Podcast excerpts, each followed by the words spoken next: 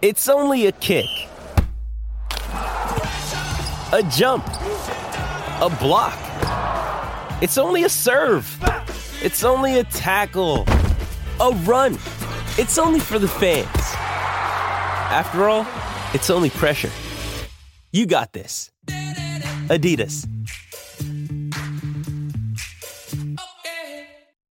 G'day, Mike Hussey here, but you can call me Mr. Supercoach. KFC Supercoach BBL is back and there's 25 grand up for grabs. So what are you waiting for? Play today at supercoach.com.au. T's and C's apply. New South Wales authorisation number TP slash 01005. G'day, Mike Hussey here, but you can call me Mr. Supercoach. KFC Supercoach BBL is back and there's 25 grand up for grabs. So what are you waiting for? Play today at supercoach.com.au. T's and C's apply. New South Wales authorisation number TP slash 01005. Got to know when to hold up, know when to fold up, Smithy's Multi. know when to walk away, and know when to run. Bet live on your favourite sports. Download the TAB app today. Well, only one out of three yesterday. Not good at all. Uh, we did get uh, Kansas City Chiefs to beat the Giants, but uh, not by enough. They won by three. You had to win by 14 plus. They're not playing that well, uh, the Chiefs, to be honest.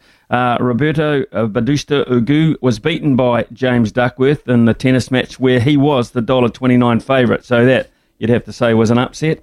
Uh, but Profiteer, uh, Profiteer did win. It won uh, race uh, number seven, I think, or six, for James McDonald, funnily enough, uh, $2.70. So we got one up there. Our punters club, we put into Profiteer into incentivise in the pandemic. Uh, well, of course, incentivise finished second. Um, so today, what do you reckon we got planned today? Uh, it's uh, game six of the Major League Baseball World Series.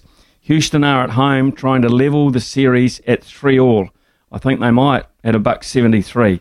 Uh, the Milwaukee Bucks have had a, have not had the greatest start to the, the season. They're defending um, NBA champions, but they should beat Detroit today without too many problems at a dollar fifty two. And I'll stay on the basketball theme. And the Jazz at home will beat Sacramento by a good margin. I would think they're at a buck twenty three.